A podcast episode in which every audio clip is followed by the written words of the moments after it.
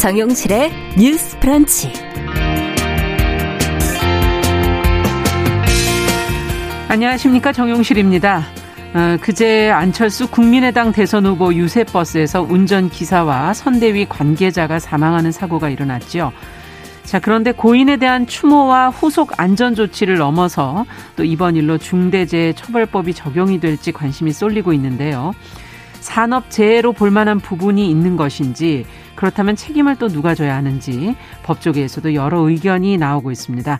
자, 이 문제 함께 생각해 보겠습니다.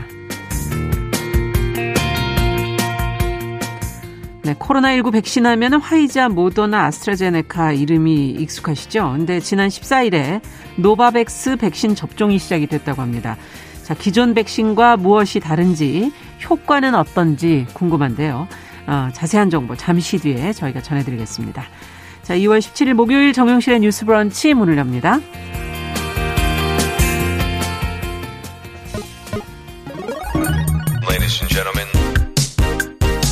새로운 시각으로 세상을 봅니다. 정용실의 뉴스 브런치 뉴스 픽.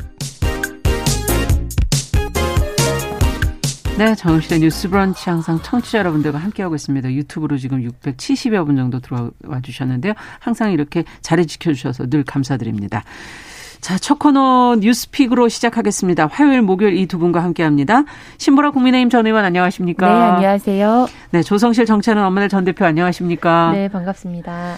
자, 앞서 저희 어, 안철수 국민의당 대선 후보의 유세버스에서 지역 선대위원장 운전기사가 그저께 사망하는 안타까운 사고가 있었는데 지금 이 사고가 보도가 되면서 중대재해처벌법 적용 대상이 될 수 있느냐 뭐 이런 보도가 지금 나오고 있습니다. 어떤 이야기들이 나오고 있는지 어, 조성실 대표께서 좀 정리해 주시겠어요? 네. 우선 이 사고로 갑작스레 가족을 잃으신 분들께 위로의 말씀을 전하고 싶고요. 네. 이 사고의 발단은 이제 그 공식적인 선거운동 기간이 시작됐던 첫날 발생했습니다. 네. 도로변에 정차해 있던 안 후보의 유세용 버스 이렇게 랩핑이 전체적으로 되어 있어서 40인승인데 25인승으로 개조를 한 버스거든요. 음. 근데 천안 충남 천안시에서 이렇게 대기하고 있었던 차에 50대인 운전기사분과 60대 국민의당 당직자가 그 차 안에 계셨었는데 음. 의식이 잃은 채 발견이 돼서 급하게 아. 119 구급대원이 출동을 하고 병원으로 옮겼지만 사망한 사건입니다. 예. 근데 좀 공교롭게 놀랍게도 강원도 원주에서도 동일한 유형의 버스 안에서 운전기사분이 쓰러진 채 발견이 되었다가 현재 치료 중에 있으시고 좀 네. 중환자 상태로 계신 것으로 보도가 되고 있거든요. 네. 그래서 이 사고 같은 경우에는 이제 위에 LED 스크린을 설치할 수 있도록 동력 장치를 개조하는 과정에서 일산화탄소에 중독이 된 것이 아닌가라고 음. 추정이 되고 있는 상황이고 네. 현재는 관련된 조사가 진행되고 있습니다. 중대재해처벌법 상으로 봤을 때 관련해서 이제 근로관계에 있는 사람이 음. 한명 이상 사망을 하거나 네. 아니면은 일반 시민이 한 명 이상 사망을 했을 때 이거를 음. 중대 재해 혹은 또 시민 재해로 보면서 음. 경찰에서 조사를 하든 고용노동부에서 뭐 조사를 시작하든 네. 결국에는 중대재해법의 이제 구성 요건에 해당이 되는지를 검토하도록 되어 있거든요. 예. 그래서 현재 고용노동부에서는 이게 아무래도 고용 관계가 어떻게 되어 있느냐를 확인해 봐야겠지만 중대재해 에 해당할 것으로 보인다 정도까지는 보도가 나왔고 음. 향후에 이 부분이 어떻게 될지에 대해서는 좀 자세한 조사가 필요하다. 그리고 좀 음. 말을 아끼고 있는 상황인 것으로 보입니다. 네. 이게 또 일반 기업 상황과 또 조금 다르게 이게 선거 기간 안에 선거로 인한 근로 계약이 음. 된 것이냐, 고용 관계가 어떻게 되느냐 지금 이제 그걸 확인해 봐야 된다고 얘기해 주셨는데 자, 이 중대재해법을 적용하기 위해서는 살펴볼 것들이 참 많지 않습니까? 네. 무엇을 주로 살펴봐야 되고 중요하게 들여다봐야 되는지 신무라 의원께서는 어떻게 보세요? 네, 우선 중대재해법 같은 경우는 상시 50인 이상 기업의 사업장에서 사망 사고 등의 중대 안전 사고가 발생했을 때 경영 책임자가 안전 보건 확보 의무를 위반한 것으로 확인 되면 네. 1년 이상의 징역으로 처벌하는 내용입니다. 네. 그래서 실제 어, 숨진 그 지금 이제 두 분이신데요. 예. 아노보 측 캠프와 근로관계를 맺고 있는 고용자일 경우에는 산업재해에 해당돼서 고용노동부가 나서서 이제 조사를 벌이게 되고요. 예. 자원봉사자였다면 시민재해로 분류가 돼서 음. 고용노동부가 아닌 경찰 수사 대상이 됩니다. 네. 그래서 이제 근로계약의 어떤 방식과 내용 등이 중요한 이제 지점이 될 것 같은데요. 네. 어, 보시면 이제 유세차 업체에서 음. 이제 유세차를 이제 개조를 하고 그, 어, 그에 따라서 이제 도급을 하는 형태로 음. 이제 국민의당에 지급을 하게 되는데 네. 이 도급 계약 방식과 음. 그다음에 이제 고용을 어떤 방식으로 했는지 네. 어, 그래서 이 고용 관계 음. 그다음에 세 번째로는 이것 어, 이 유세차를 불법 개조하고 음. 이 이제 발전기를 어떻게 이제 위치하고 환기를 어떻게 하고 하는 등의 그런 안전 설비와 관련된 예, 예. 문제 그리고 네 번째는 이 안전 관리의 어떤 책임의 문제 이 네 가지가 예.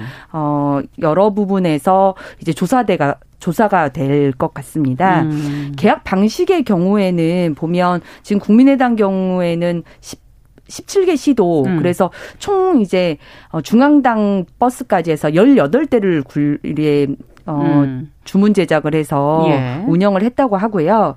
근데 이제 이게 도급 계약 방식이 뭐 거의 비슷할 텐데 유세차 업자 업체가 이제 도급 계약을 이제 당과 맺게 된 경우 네. 유세차와 함께 그 유세차 운전원을 어 함께 이제 도급 계약으로 보내주는 네. 경우가 있고 네. 유세차만 보내고 음. 시도 당에서 그 운전원만 그 지역에 맞는 분으로 따로 고용하는 경우가 아. 있습니다. 그래서 이 고용 계약의 방식 을 따져봐야 될 것 같고요. 음. 그 다음에 실은 이게 자원봉사자냐 유급이냐는 지금 문제도 있는데, 그렇죠. 어, 지금 실은 유세차 운전원의 경우에는 어, 선거 비용 안에 포함이 됩니다. 대부분은? 그래서 실제 이제 선거 비용 안에 안에 지급이 되기 때문에 고용 네. 관계가 네. 성립이 되는데 음. 또한 분은 이제 시도 당직자라고 하, 기 네. 때문에 그 부분은 또 이제 자원봉사인지 유급인지 여부가 쟁점이 될 것으로 보이고요. 아.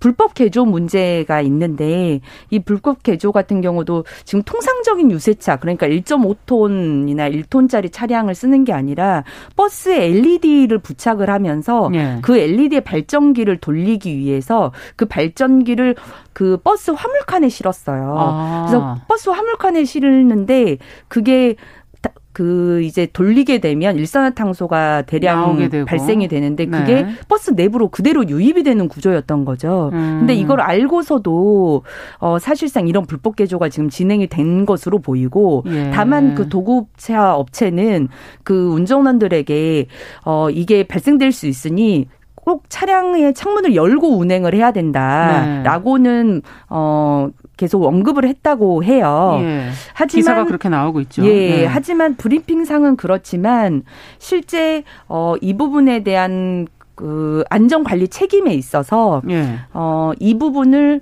어그 시도당 그러니까 음. 국민의당 차원에서도 유세원이나 그 담당자에게 그런 안전 수칙을 잘, 지키라고 어뭐 수차례 공지나 언급을 했는지 이런 부분 관리의 책임 문제도 아마 살펴봐야 될 지점인 것 같습니다. 네. 네, 불법 개조의 책임이 어디 있는지 안전관리 책임이 어디 있는지 지금 이제 아직은 뭐 하나씩 밝혀져야 될 텐데 조성실 대표께서는 어떻게 보십니까? 네, 뭐 법리적인 부분은 음. 앞서서 자세히 설명을 해주셨고요. 이 중대재해처벌법의 가장 큰 취지는 음. 결국에 이 사업주나 경영 책임자가 안전 및 보건 확보를 잘 할 수 있도록 강력한 의무를 부과하는 데 있었습니다. 네. 그러니까 이제 형벌이나 이런 것들을 줬을 때도 사실 계속해서 해결되지 않은 반복되는 음. 산업 재해들이 있어 왔고 그렇죠. 그리고 또 결정적인 문제 중에 하나는 원청과 하청이라고 설명하면 음. 훨씬 더 쉬우실 것 같은데 하청 업체에 고용이 된 관계자가 사망을 하거나 음. 이제 산업상 재해로 인해서 부상을 입었을 때 원청이 여기로부터 사실상 자유로운 구조가 제도가 우리 사회에서 너무나 반복적으로 네, 네. 이루어져 왔기 때문에 이제 이 법의 좀 특별한 부분은 도급이나 용역, 위탁 등 관계에서도 안전 및 음. 보건 확보 의무를 좀 이제 원청의 사업주나 경영 책임자에게 물리는 부분이 좀 핵심적인 네. 관건이거든요. 그래서 지금 보도에 나오는 바와 같이 이게 통상적으로 저희가 뭐 지자체 선거라든지 국민 국회의원 선거를 할 때 보시는 이렇게 음. 뭐 탑차 같은 형태의 올라서서 단에 올라서서 음. 이제 유세를 하는 마이크를 잡고 예. 그 경우는 뭐 LED를 돌리거나 하더라도 이게 공개되어 있기 때문에 밀폐되어 있지 않기 네. 때문에 공기 중으로 다 이렇게 아. 나갈 수가 있습니다. 근데 그런 차이가 있군요. 네, 지금 이 차량이 좀 이례적으로 사고가 날 수 있. 났던 이유 중에 하나는 이게 랩핑 버스가 사실은 가시성을 훨씬 확보하긴 하거든요. 그렇죠.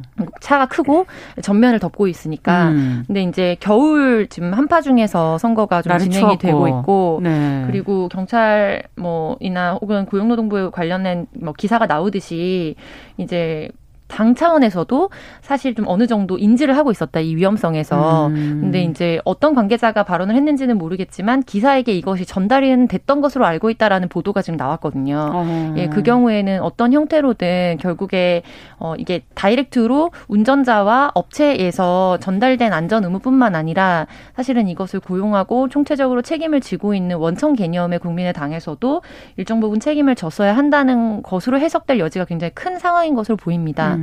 그래서 이제 나머지 두 당 같은 경우에도 좀 다른 형태긴 하지만 훨씬 더 많은 수의 차를 돌리고 있습니다. 이제 뭐 선거 비용도 있을 그렇죠. 것이고 선거 운동원도 있을 것이고. 네. 근데 이제 국민의당의 입장에서는 아무래도 많은 선거 운동원을 확보하기 좀 어렵고 음. 비용이나 이런 부분이 있기 때문에 좀 어, 큰 차 그리고 한 번의 운동원이 동시적으로 이동할 수 있도록 하기 예. 위해서 많은 사람이 한 번에 탑승할 수 있는 차량을 사실은 이제 대여를 한 것으로 알려져 그렇죠. 있어요. 그래서 버스 네, 형태로. 그래서 버스를 41인승으로 네. 25인승으로 개조를 한 거죠. 음. 그래서 이 부분에 대해서는 향후에 좀 추가적으로 조사가 많이 이루어져야 할 것으로 보입니다. 네. 자, 또 어떻게 보시는지 지금 법 적용 여부를 떠나서도 이제 사고가 워낙 네. 크다 보니까 어, 이게 선거 운동 과정 시작하는 공식 선거 운동 첫날이었지 않습니까? 네. 네. 정말 예기치 못한 일이 이제 일어나게 되고 선거 운동 과정에 이런 일들은 또 있을 수 있지 않을까 하는 그런 생각도 네. 사실은 좀 들어요. 네.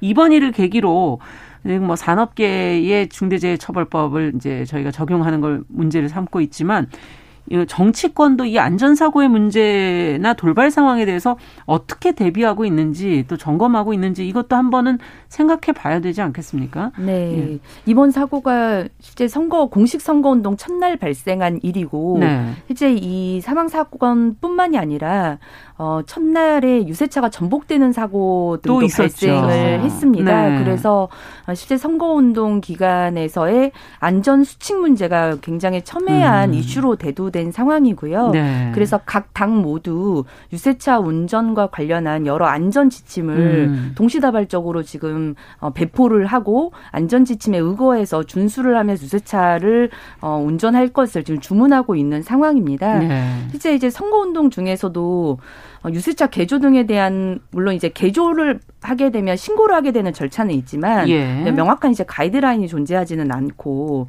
또 유세차가 어, 실은 이제 밀집 지역이나 유동 인구가 많은 지역에 주로 세워놓고 이제 유세를 해야 된다고 그렇죠. 하다 보니까 네. 대체적으로 도로교통법을 좀 어기면서 진행되는 경우가 아. 많습니다. 어, 예컨대 도보 이외에 좀 이렇게 유세차를 세워둔다거나 음. 그럼 이제 도보 어, 행보에 방해가 되기 때문에 그 방, 이제 도로교통법을 어기는 문제들이 되는, 거죠, 되는 거거든요. 네. 그리고 유세차 운전원도 훈련과 교육을 받고 투입되는 것이 아니에요. 그래서 아까 말씀드렸던 것처럼 그냥 유세차 업체에서 고용해서 내려보내거나 네. 지역에서 지역 지리를 그나마 좀 잘 아시는 분한테 음. 이렇게 부탁하면서 진행을 하지 사전에 그럼 유세차를 어떻게 운전을 하고 아. 도로교통법을 이런 건 이런 건 어기면 안 된다. 뭐 그런 세부적인 교육을 통해서 투입되는 것이 아니다 보니까 음. 그런 사이에서 사각지대 대해서 여러 사건 사고들이 발생을 하는 경우가 있습니다. 네. 그래서 실제 지금 국민의힘 같은 경우는 이 사건 국민의당 사건 이후에 유세 현장 10대 수칙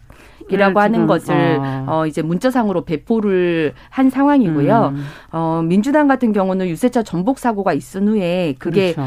차량의 진입 제한 높이를 이렇게 준수하지 못해가지고 예. 부딪혀서 이제 전복이 된 사고라서 유세차 규격별로 진입이 가능한 지하차도 높이 등에 명시한 음. 그런 안전 수칙을 그날 이후에 새로 배포를 했다고 합니다. 그렇죠. 네. 어쨌든 이제 공식 선거운동 기간이 23일 정도나 되기 때문에 맞습니다. 어, 정치권 내에서도 이런 안전 사고가 다시는 발생하지 않게끔 주의를 기울일, 기울일 필요가 있을 것 같습니다. 네. 예전에도 보면 이제 많은 지역을 다녀야 하다 보니까 좀 빠르게 이동하기 네, 위해서 조금 더더 속도를 내거나 사고들은 보면 좀 빈번하게 있었던 것으로 기억이 되기도 네. 하거든요.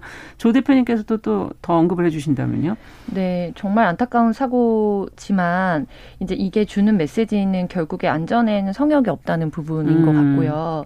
그리고 이제 노동 관련돼서는 안전 관련된 법안을 국회에서 많이 입법을 하고 네. 결국 입법을 하는 것은 정당이 깊이 관여를 할 수밖에 없는 그렇죠. 부분입니다만 이제 그 부분에 있어서 가장 가까운 사각지대가 사실 국회에 고용된 관계자들이나 혹은 이제 음. 선거에 음. 같이 이용되거나 동원이 되는 이제 관계자들의 안전, 노동권 그렇죠. 이런 것들이 사실상 가장 확보가 안 되거든요. 예.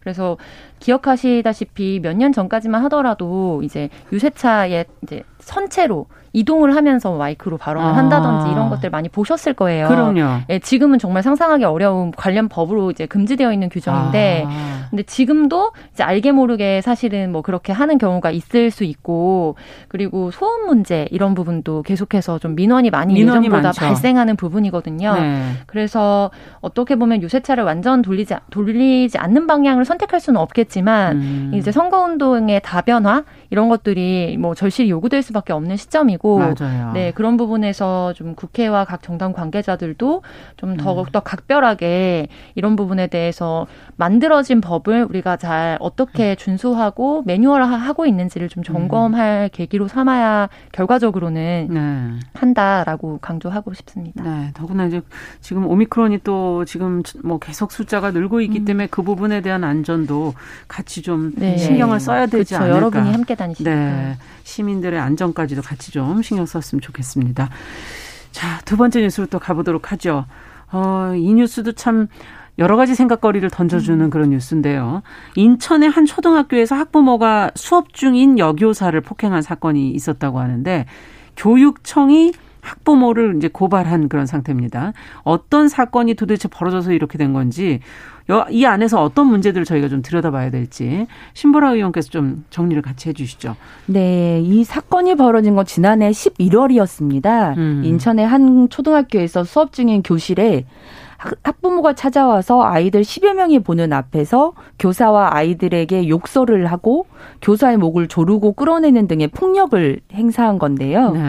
해당 학부모는 자녀가 학, 그 해당 자녀가 학교 폭력의 가해 학생으로 신고가 되고 예. 학교 폭력 대책 심의 위원회 회부가 되자 이에 대한 불만을 품고 교사에게 폭력을 휘두른 것으로 알려졌습니다. 아.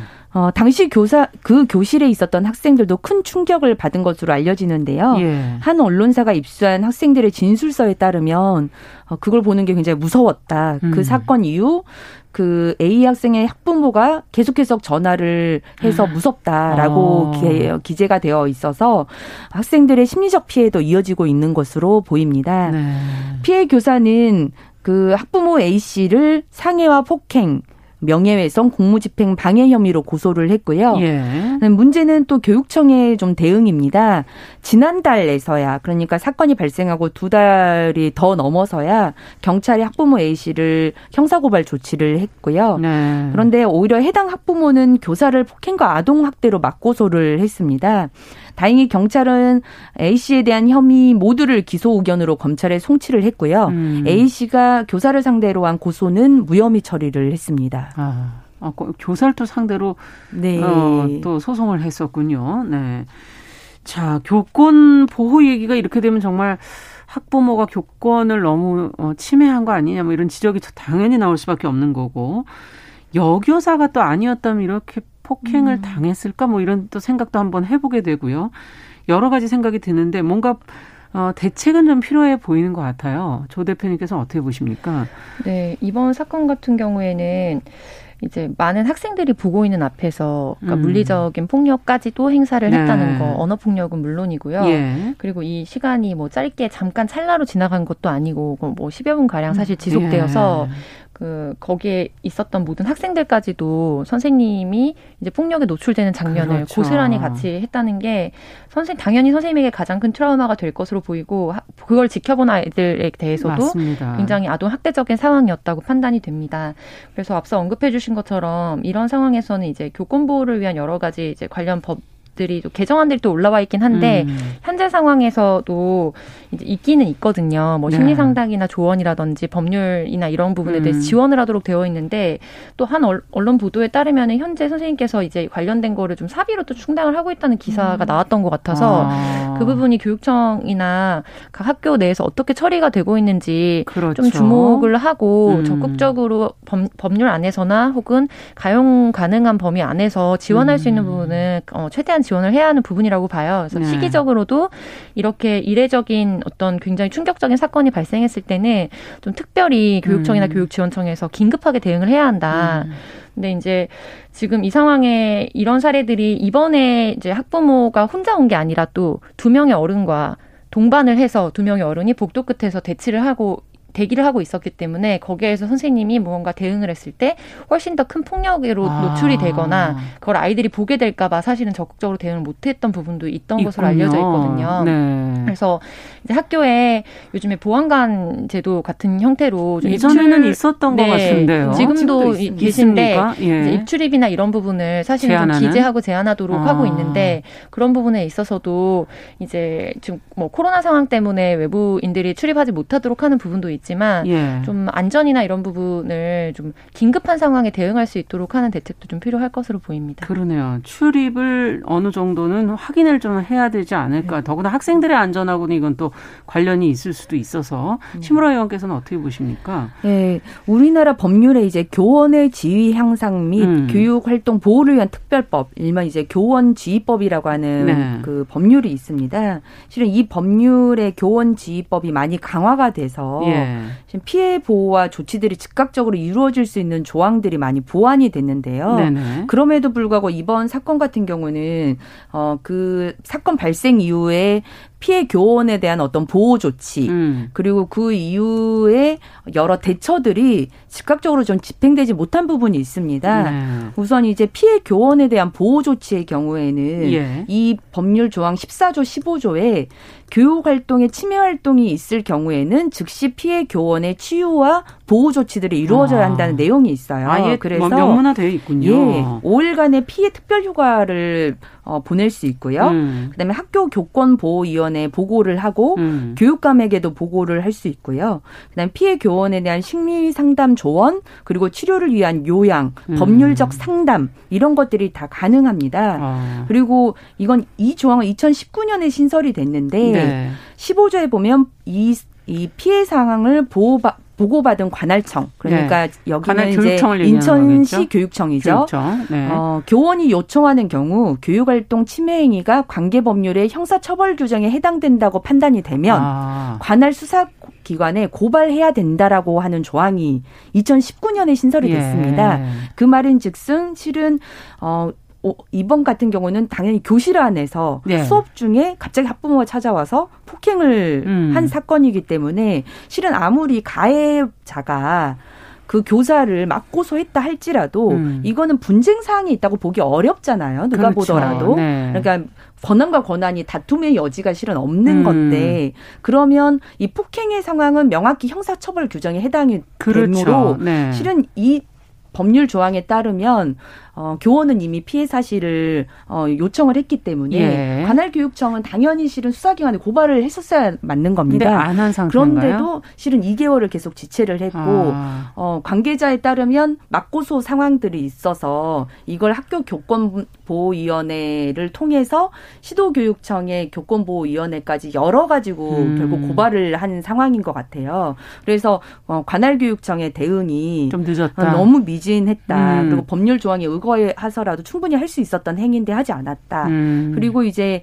피해 교사에게 법률 지원과 심리 상담 지원도 가능하고 음. 이 부분에 대한 비용 발생은 실은 구상권 청구 조항도 음. 있습니다. 그거는, 그래서 네. 학교 측이 부담한 이후에 예. 어, 그 가해 부모에게 구상권을 청구할 수 있도록 되어 아. 있는데 그걸 지금 피해 교사가 사비로 지출하고 있다면 그건 학교 측이 부담을 좀 한 다음에 구상권을 청구하는 방향대로 해주어야 하는 것이 맞다. 어, 이렇게 말씀을 드리고 싶습니다. 아무튼 네.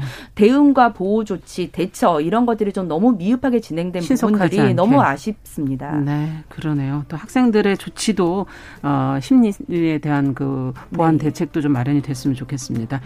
자, 뉴스픽 조성실 정치하는 업무를 전 대표 신보라 전 의원 두 분과 함께 이야기 나눠봤습니다. 감사합니다. 네, 감사합니다. 감사합니다. 네, 정영실의 뉴스 브런치 일부 마치고 잠시 후에 돌아오겠습니다.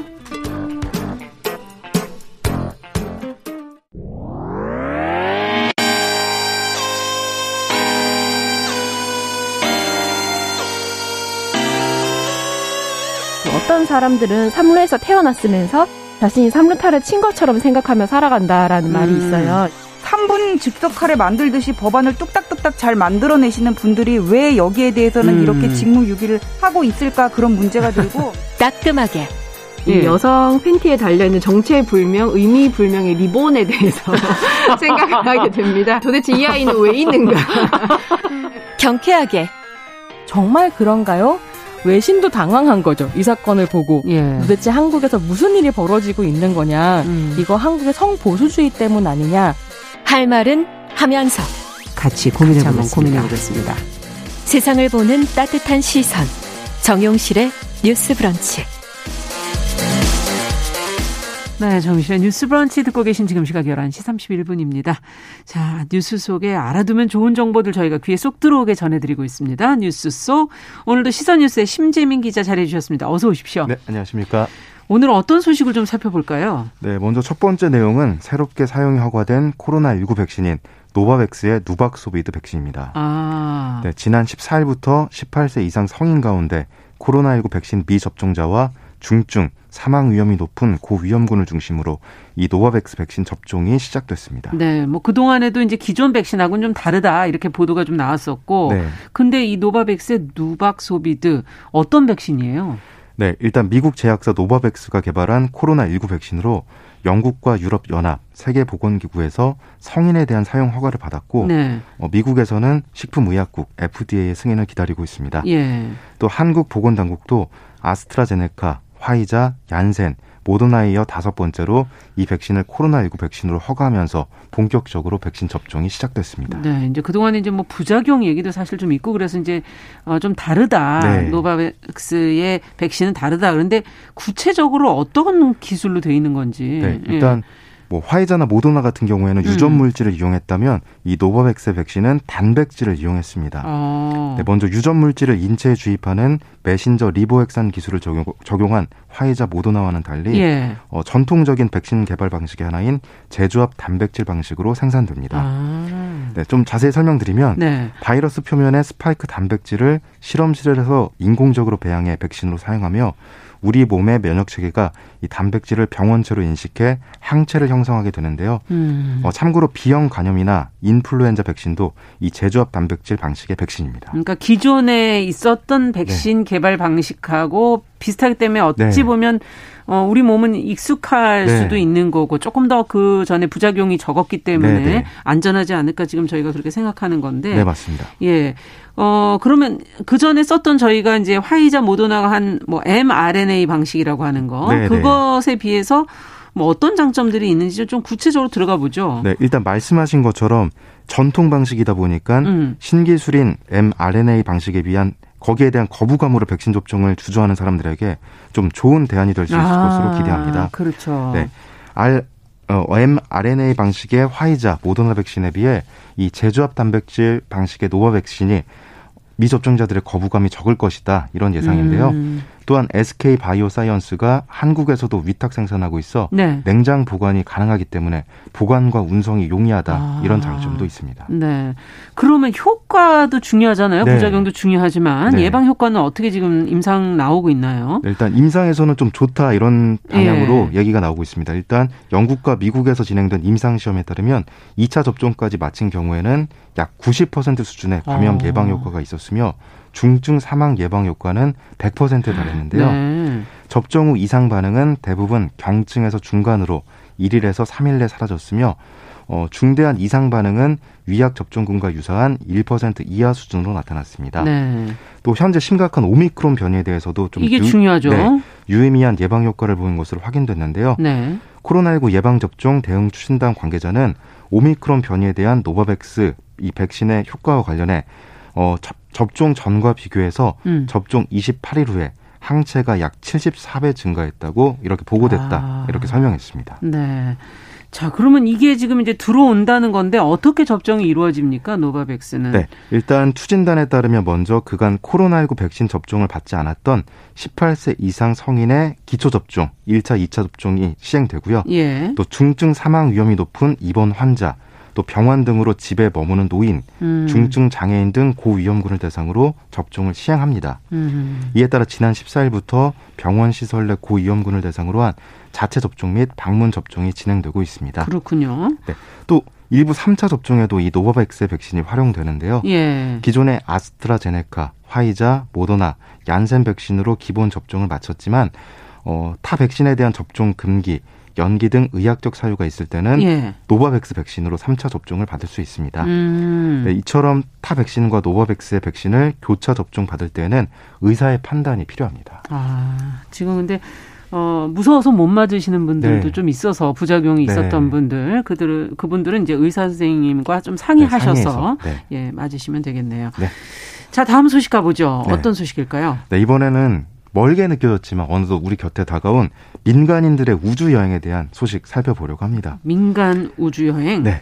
네, 최근 민간 우주 기업들의 움직임이 활발해지면서 민간인들의 우주 여행 현실화가 목전에 와 있는데요. 어. 대표적인 기업으로 미국의 스페이스 X와 영국의 버진 갤럭틱이 있습니다. 네. 이중 버진 갤럭틱이 우주 관광 티켓을 일반인을 대상으로 판매하고 있어 눈길을 끌고 있습니다. 네. 이 일론 머스크의 스페이스X죠. 네. 미국은 네. 영국의 버진 갤럭틱. 이 여기가 이제 일반인한테 그러면 그 관광 네. 티켓을 판다, 네, 판매를 맞습니다. 한다. 엄청 비싸겠네요. 그럼 네, 뭐 놀라 우주. 놀라실 것 같은데 일단 말씀을 드려보겠습니다. 네. 네. 버진 갤럭틱은 영국의 억만장자 리처드 브랜슨이 이끄는 민간 우주기업인데요. 아. 어, 로이터 통신과 AFP 통신에 따르면 현재 시간 16일부터 버진 갤럭틱이 일반인을 대상으로 우주 여행 상품을 판매하고 있습니다. 음. 네, 놀라지 마세요. 네. 한 좌석당 티켓 가격이 보증금 15만 달러를 포함해 45만 달러, 우리 돈으로 약 5억 4천만 원에 달합니다. 와, 집값인데 네. 집값. 티켓은 1인용, 예. 커플, 친구, 가족 등 패키지용, 전체 좌석용 등 세 가지 종류로 판매됩니다. 이야, 그럼 이걸 만약에 샀다. 네. 그러면 우주 관광 하는 거예요? 아, 안타깝게도 아직은 예약 판매라서요. 어, 앞서 버진 갤럭틱이 2005년에서 2014년에도 한정된 고객을 대상으로 20만에서 25만 달러 가격에 이 우주 관광 티켓을 600여 장 예약 판매했습니다. 그리고 지난해에는 45만 달러 가격에 일부 고객에게 100장을 추가 판매한 바 있습니다. 어, 이번이 세 번째로 버진 갤럭틱은 우선 예약 고객 1000명을 대상으로 올해 말부터 우주 관광 상용 서비스를 시작하겠다 이렇게 밝혔습니다. 아니 그러니까 그냥 판매만 지금 계속하고 네. 있는 거예요? 티켓만? 네. 아니 예약 나중에 사야지 더 싸지 않나 네. 모르겠네. 어쨌든 이 티켓을 사면 영화처럼 언젠가는 언젠가는 네. 우주를 본다는 거죠? 네. 근데 안타깝게도 또 그 정도는 아닙니다. 어. 버진 갤럭틱의 우주 관광 상품은 로켓에 우주선을 실어 지상에서 쏘아 올리는 일반적인 형태의 우주 여행과는 조금 다릅니다. 어. 네, 우주 비행선 유니티를 탑재한 모선인 이브가 지상에서 먼저 이륙한 뒤 모선에서 분리된 유니티가 다시 음속의 속도로 우주를 향해 비행하는 방식인데요. 네. 이륙에서 착륙까지 총 비행 시간은 1시간 30분으로 어, 탑승객은 고도 90km에 가까운 우주의 가장자리까지만 날아오르고 이곳에서 몇 분간 무중력 상태를 체험하고 지구의 아. 곡선을 바라본 뒤 귀환하게 됩니다. 어, 가격도 5억 원이 넘고 아직 관람도 제한적이기 때문에 그렇죠. 아직은 용기 있는 부자들의 우주 맛보기 관광 이 정도가 될 것 같습니다. 아, 그러니까 아주 막 멀리 가는 거는 네. 아니고 지구를 이렇게 바라보고서는 네. 다시 돌아오는 맞습니다. 거다. 맛보기. 네. 맛보기. 네. 네. 어 그러기엔 너무 비용이 알겠습니다. 네. 마지막 소식은요? 네. 네. 좀 미래적인 우주 이야기에서 이번에는 예. 지극히 일상적인 뉴스를 전해드리려고 합니다. 음. 바로 음식 재료로 많이 쓰이는 양파가 그 주인공인데요. 네. 가정집에서 빨간 양파망 하나쯤은 쉽게 볼 수 있습니다. 그런데 양파망이 최근에는 골칫덩이 폐기물로 전락하면서 이를 해소하기 위한 시범 행사가 열립니다. 어, 그 양파를 살면 그 같이 살 수밖에 네, 없잖아요. 그 맞습니다. 그 빨간 망을 이게 또 너무 많은가요? 네.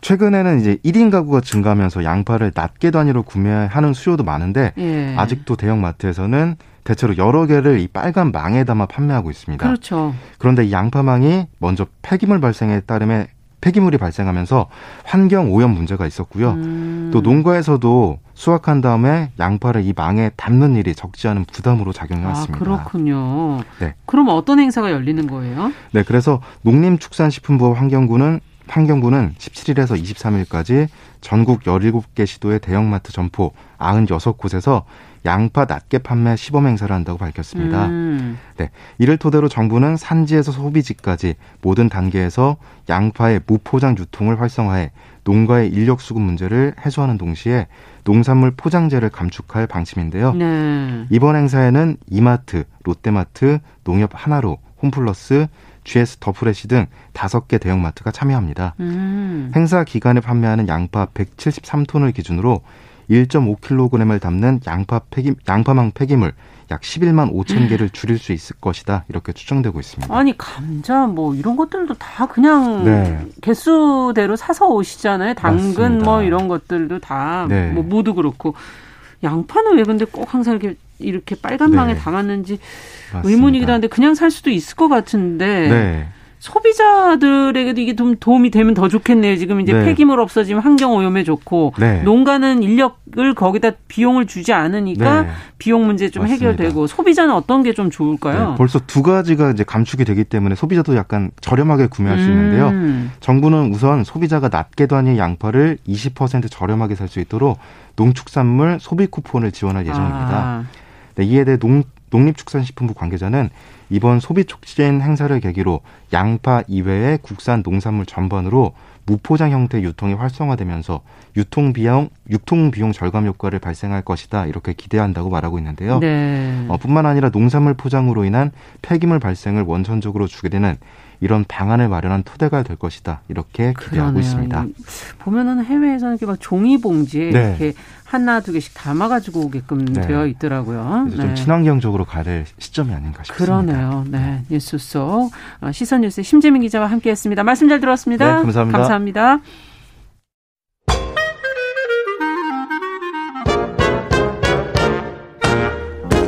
모두가 행복한 미래 정용실의 뉴스 브런치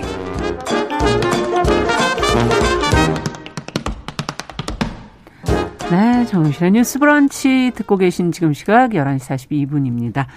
자, 서점 편집자의 세심한 안목으로 고른 좋은 책 같이 읽어보는 시간이죠. 동네 책방. 오늘은 책방 사춘기 유지연 대표 자리해 주셨습니다. 어서 오십시오. 네, 안녕하세요. 네. 오늘은 어떤 책을 읽어볼까요? 네, 오늘은 잠시 여행하는 기분으로 먼 곳으로 다녀오려고 합니다. 오. 네.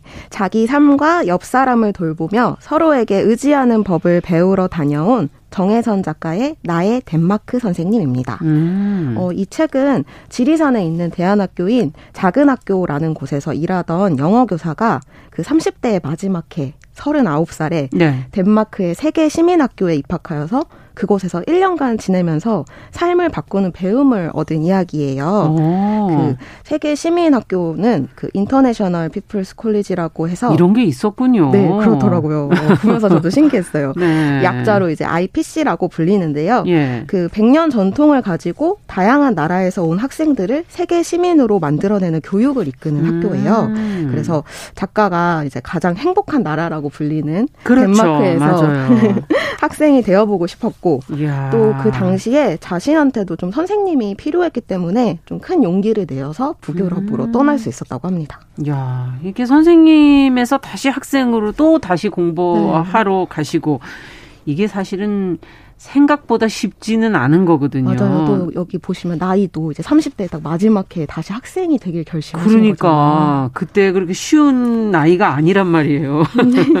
어쨌든 어 북유럽 덴마크로 뭔가를 배우기 위해 떠났다 이게 참 흥미로운데 세계 시민 학교를 궁금해요. 어떤 곳인가? 음, 조금 더 소개를 해주세요. 저도 이 책을 통해서 이제 세계 시민학교의 존재를 알게 됐는데 음. 그 IPC와 같은 시민학교를 덴마크에서는 그 호이스콜레라고도 부르는데 네. 이게 이제 민주주의 사회 체제에서 농촌 민중이 도시 엘리트 계층과 나란히 시민적 주체로 참여할 수 있는 그 덴마크의 역사와도 관련이 음. 되어 있어서 누구나 갈 수 있는 이라는 아. 부분을 강조하는 대중교육 기관이에요. 예. 그래서 이제 주로 고등학교를 졸업한 청년들이 대학에 가거나 아니면은 뭐 본격적인 직업을 갖기 전에 1, 2년 정도의 갭 이어를 보내기 위해서 오고 만 음. 17.5세 이상이면 특별한 선발 과정 없이 입학을 할 수 있고요. 아, 입학에 이제 특별한 어떤 선발 네. 과정이 없군요. 누구나 네. 갈수 있는 곳이고 네. 약간 이 부분이 정보력을 갖춰야 갈 수 있는 한국의 대안학교와는 좀 다른 부분이라고 하고 표현을 하시더라고요. 네. 그리고 이제 행동하는 세계 시민의 양성을 교육 목표로 삼고 있어서 자국인보다는 외국인이 많은 편이고 아. 어, 재미있는 부분이 이제 나이, 성별, 국적, 문화권 등을 섞어서 12명 정도의 학생들을 그 콘택트 그룹이라고 묶는데 전혀 다른 사람들끼리 네네 네. 처음 보는 사람들끼리 이제 묶이는데 어. 이들의 멘토로 담임 선생님이 있더라고요. 약간 음. 저는 이제 음. 대학하고 비슷한 제도로 생각하는데 네. 네 그렇게 되어 있고 그리고 IPC는 시험이 없지만 아유 좋아라. 어, 네 의무적으로 이제 최소 주 28시간의 수업을 들어야 하고 네. 매일 전체 아침 모임 그다음에 이제 아까 말씀드린 콘택트 그룹끼리 청소나 설거지 아버지, 나들이, 이야기 모임 등에 참여를 해야 되는데 예. 이런 거는 이제 함께 어울려 살아가는 경험이 배움의 핵심이기 때문에 그 덴마크에 있는 69개의 시민학교가 공통으로 경험하는 활동들이라고 합니다. 야, 학교 교육에 상당히 중요한 것이 또 청소, 설거지, 나들이, 어, 네. 이야기 모임 이게 굉장히 중요하네. 살아가는데 제일 중요한 것들 아니에요? 네, 약간 살아가는 그 경험들을 이제 아. 이 학교 안에서도 배울 수 있겠다 싶어서 이제 이런 것들을 하고 있고, 음. 어, 아까 말씀드린 대로 작가님도 이제 대안학교에서 교사로 있었지만, 그렇죠. 이 IPC에서 겪은 놀라운 부분들을 이 책에서 좀 다루고 있는데, 이게 이제 독자들이 이 책을 읽어 나가는데도 되게 유의미한 부분이 있겠다 싶어서 제가 이제 소개를 하게 됐어요. 어. 이제 단지 이렇게 막 부럽다고 우리가 느끼는 게 아니라 약간 배울 수 있겠다, 배워야겠다 싶은 그렇죠. 부분들이 아마. 선생님이라 이런 마음으로 가시지 않았을까 싶기도 어, 네. 한데요. 그런 부분도 있으셨다고 하더라고요. 네. 그래서 그 뭐지 작가가 네. 직접 경험해본 부분들을 책에서 이야기하고 있기 때문에 그 진정성이 음. 더 다가오는 이야기들이 많아요. 그래서 음. 본인이 이제 영문학을 공부했고 영어를 가르치는 아. 교사였지만 외국 학교에서 영어로 공부하는 건 이제 또 다른 문제라서 맞아요. 위축되고 힘든 부분들이 많았는데 어, 이런 느린 학생을 위한 배려나 그 교사들이 이제 기꺼이 도움을 아. 좀 주는 데서 어, 경쟁에서 누구를 이겨야 살아남는 곳이 아니라 학생이 먼저 마음을 열고 도움을 청하면 손을 잡아주는 곳으로서의 그 학교의 역할을 말하는 부분이라든지, 음. 어, 그리고 유럽과 교육 환경이 다른 아시아 학생들의 이야기가 오히려 교육학 수업에 그 훨씬 풍성하게 만들어 준다는지 준다는 음. 생각으로 이렇게 당연하게 경청하는 자세들 같은 부분들이 저한테는 좀 인상 깊게 다가왔던 것 같아요. 네. 학교라는 공간을 과연 어떻게 정의할 거냐. 음. 학생이 마음을 열고 도움만 청하면 그 손을 잡아주는 게 학교다. 네. 아, 참 이게 참 인상적이네요. 그 표현이. 근데 이제 뭐 문화적인 음. 정서적인 그런 차이도 있을 것이고 대, 제도적인 것도 우리 한국하고는 굉장히 다른 부분이 많은 곳일 것 같은데 어떠세요? 여기 안에서 우리가 이 북유럽식의 어떤 교육 방법, 음. 삶 이게 새로운 어떤 대안이 될 수 있을까? 어떤 가능성을 뭐이 책은 쓰고 있습니까? 네, 물론 우리가 격, 극복할 수 없는 이제 격차가 구조 자체에 아무래도 있다 보니까 역시나 음. 이 책을 보면서 이제 뭐 너무 멋있고 부럽다는 마음이 들기 마련인데 음. 이제 우리가 배워야 하는 거는 이 책에서 말해주는 어떤 의식 같은 거일 것 같아요. 네. 그래서 작가도 이제 처음에는 IPC에 대한 기대가 대안적인 삶을 찾아오는 데 있었지만 어, 이곳은 말 그대로 전 세계에서 온 사람들이 함께 살며 배우는 학교가 세계 시민학교고 음. 그다음에 음. 문턱이 낮기 때문에 온갖 다양한 사람들이 모일 수 있어서 그 책의 부제로 적힌 말처럼 우리가 서로가 서로를 책임지고 좀 서로에게 의지하는 법을 배울 수 있어야 하는 것 같다고 말을 하더라고요. 아. 그래서 여기서 이 안에 사례 중에 재밌었던 게 학기가 끝나면 이제 학생이 학교를 평가를 하잖아요. 예. 근데 이제 어떤 곳이든 이제 기대치를 완전히 만족시키기는 어려 우니까 그런 학교가 어디 있겠어요. 네, 불만이 생길 수가 있는데 예. 이 학교에서는 이제 평가지 항목 마지막에 이런 부분이. 있어요. 생각해 봅시다. 당신의 기대는 공정한 거였을까요? 그 기대를 충족시키기 위해 스스로 무언가를 해보았나요? 약간 이렇게 기대가 음. 공정했냐, 너는 무엇을 했느냐 이 부분에서 작가가 이제 100년 역사를 가진 덴마크 학교의 그 자신감을 느꼈다고 그러네, 하는데 이런 질문은 당신은 뭘 했느냐 들어보는데요. 맞아요. 네. 어. 그래서 이제 학교란 곳이 일방적으로 학생에게 주는 것도 아니고 또 학생도 학교에 주는 것도 아니라 맞아요. 서로가 서로를 좀 책임질 수 있는 부분을 보여줄 수 있는 것이고 아. 그다음에 또 자유롭게 서로의 경험을 나눠야만 발전해 나갈 수 있는 쪽으로 이끌 수 있다라는 거를 이제 음. 알게 하고요. 음. 보니까 수학 방식에서도 이렇게 일방적인 선생님들이 강의해주는 교육보다는 선생님 말을 끊더라도 토론을 하면서 수업으로 바꿀 수 있는 부분들을 통해서 이제 생각의 변화 같은 것을 느낄 수 있게 하고 음. 결과적으로 이제 성숙한 사회가 어떤 사람을 키워낼 수 있는지를 보았다고 작가는 말하고 있습니다. 그렇군요. 야, 교육이라는 게 이렇게 좀 달라진다면 정말 큰 변화가 있겠다. 네, 좀 기대해 볼수 예. 있을 것 같아요. 그러려면 우리 사회가 그러니까 좀 더 성숙한 사회로 가야 된다. 지금 그 결론으로 가고 있는 것 같은데 어떤 변화가 우리한테는 필요하고 어떤 노력이 더 필요할까요? 어, 여기서는 이제 아무래도 음. 북유럽에 가서 배우신 거니까 북유럽 얘기가 그만큼 많이 나오긴 하는데요. 네. 그 북유럽 문화권 경쟁이 심하지 않을 수 있는 이유가 되게 명확한데 뭡니까? 일단은 여기 사람들은 무언가를 잘해야 된다고 생각을 하지 않고 1등에 관심이 없고 보통 정도만 해나면 만족하는 태도를 이렇게 좀 자랑으로 생각을 한대요. 아, 그래서 보통 정도만 하면 네 잘하고 어. 있다. 이것이 자랑이다. 이렇게 야. 생각을 해가지고 이를 얀테의 법칙이라고 하는데 얀테의 법칙. 네, 한 개인의 뛰어난 성취보다 공동체 전체의 성장을 중요시하는 삶의 태도로 네가 다른 사람들보다 더 낫다고 생각하지 말라라는 항목이 있다고 해요. 아. 그래서 더 잘 사는 게 자랑이 아니라 그건 창피한 것이고, 음. 어, 그래서 돈을 많이 버는 사람들이 기꺼이 더 많은 세금을 낼 수 있고 수많은 토론과 합의를 거쳐서 이뤄진 체제를 통해서 이런 복지 시스템을 좀 지킬 수 있다고 합니다. 야, 우리하고 정 반대네. 음, 네가 다르죠. 다른 사람들보다 더 낫다고 생각하지 말아라. 네. 얀테의 법칙. 음. 뭐 이런 지금 얘기를 해 주셨는데 공동체에 함께 하면서 그것을 성장시켜 나가는 힘이군요. 네, 우리가 함께 살고 있다는 걸좀 그렇죠. 강조를 하는 것 같고, 네. 그래서 이제 누군가가 어떻게 이런 나라를 만들 수 있냐고 예. 누가 질문을 했대요 수업 시간에. 음. 그랬더니 덴마크의 선생님 선생님이 답을 가져오신 것이 작은 모임을 조직하라였어요. 음. 그 덴마크에는 작은 도시에도 자발적으로 만들어지는 조직이 좀 많은데 어, 자치구 홈페이지에도 이런 모임에 대한 안내가 있고 또 모임에서 이뤄진 결정 등과 그 회의록들을 누구나 볼 수가 있대요. 음. 그래서 이런 것들이 정책에 반영되는 것들을 통해서 함께 살기 위해 우리는 서로에게 의지하고 믿을 수밖에 없다라는 말을 하고 있더라고요. 음. 그래서 이런 어쩌면 덴마크라는 나라가 되게 막 행복의 나라고 복지제도가 되게 좋고 그러니까 뭔가를 다 돼 있어서 그냥 가서 네. 편하게 살면 되는 그런 거라고 그런 생각해. 것처럼 보여지는데 예. 이들은 어. 오히려 그걸 당연한 것으로 생각하지 않게 하기 위해서 그런 우리가 계속 싸우고 있고 우리는 예. 그런 역사를 가지고 있다고 하는 것들을 계속 보여줘가지고 아. 이런 것들이 결국에는 헌신이라는 마음과 그다음 공동체 음. 구성원에 대한 책임을 좀 바탕으로 하고 있다는 것을 끊임없이 재교육하는 것이 되게 중요하다고 말을 하고 있더라고요. 음. 네, 이런 것들이 이제 작게는 덴마크는 이제 학교에서부터 그 작은 사회 부분에서부터 그렇죠. 어, 학생들에게 이렇게 행정 절차를 같이 논의하고 이런 식으로 아. 어, 보여주면서 이런 태도를 키워가고 있습니다. 네, 일단 각자가 다 성숙하게끔 되는 거군요. 네. 큰 기대를 갖지 않고 맞아요. 어 너무 혼자만 출중하려고 하지 않는 속에서의 어떤 합의와 토론과 이걸 통해서 어, 풀어간다. 어, 행복한 나라가 주어지는 거라고만 생각했는데 저도 그렇게 생각했는데 예, 이게 보니까 그게 아니라 한 사람 한 사람의 음. 어떤 노력과 헌신과 이런 것 작은 모임이 만드는 건 얼마나 힘든 일이에요. 그렇죠. 그걸 또 이끌어가고 계속해서 유지시키는 게 사실 제일 어려운 일이잖아요. 그러니까요. 네. 참 우리도 그러면 덴마크 선생님이 이 책을 읽으면 좀 될 수 있는 바람이 생길래나 어떻게 보세요? 어, 저는 바람이 음. 있다고 보는데요. 음. 그 이제 사실 작가가 덴마크에 있었던 시기에도 한국에 굉장히 혼란스러운 일들이 많았어가지고 이렇게 책을 음. 보면은 굵직한 그 한국 사회 이야기들이 약간 병행되면서 이야기가 진행이 되고 있어요. 아.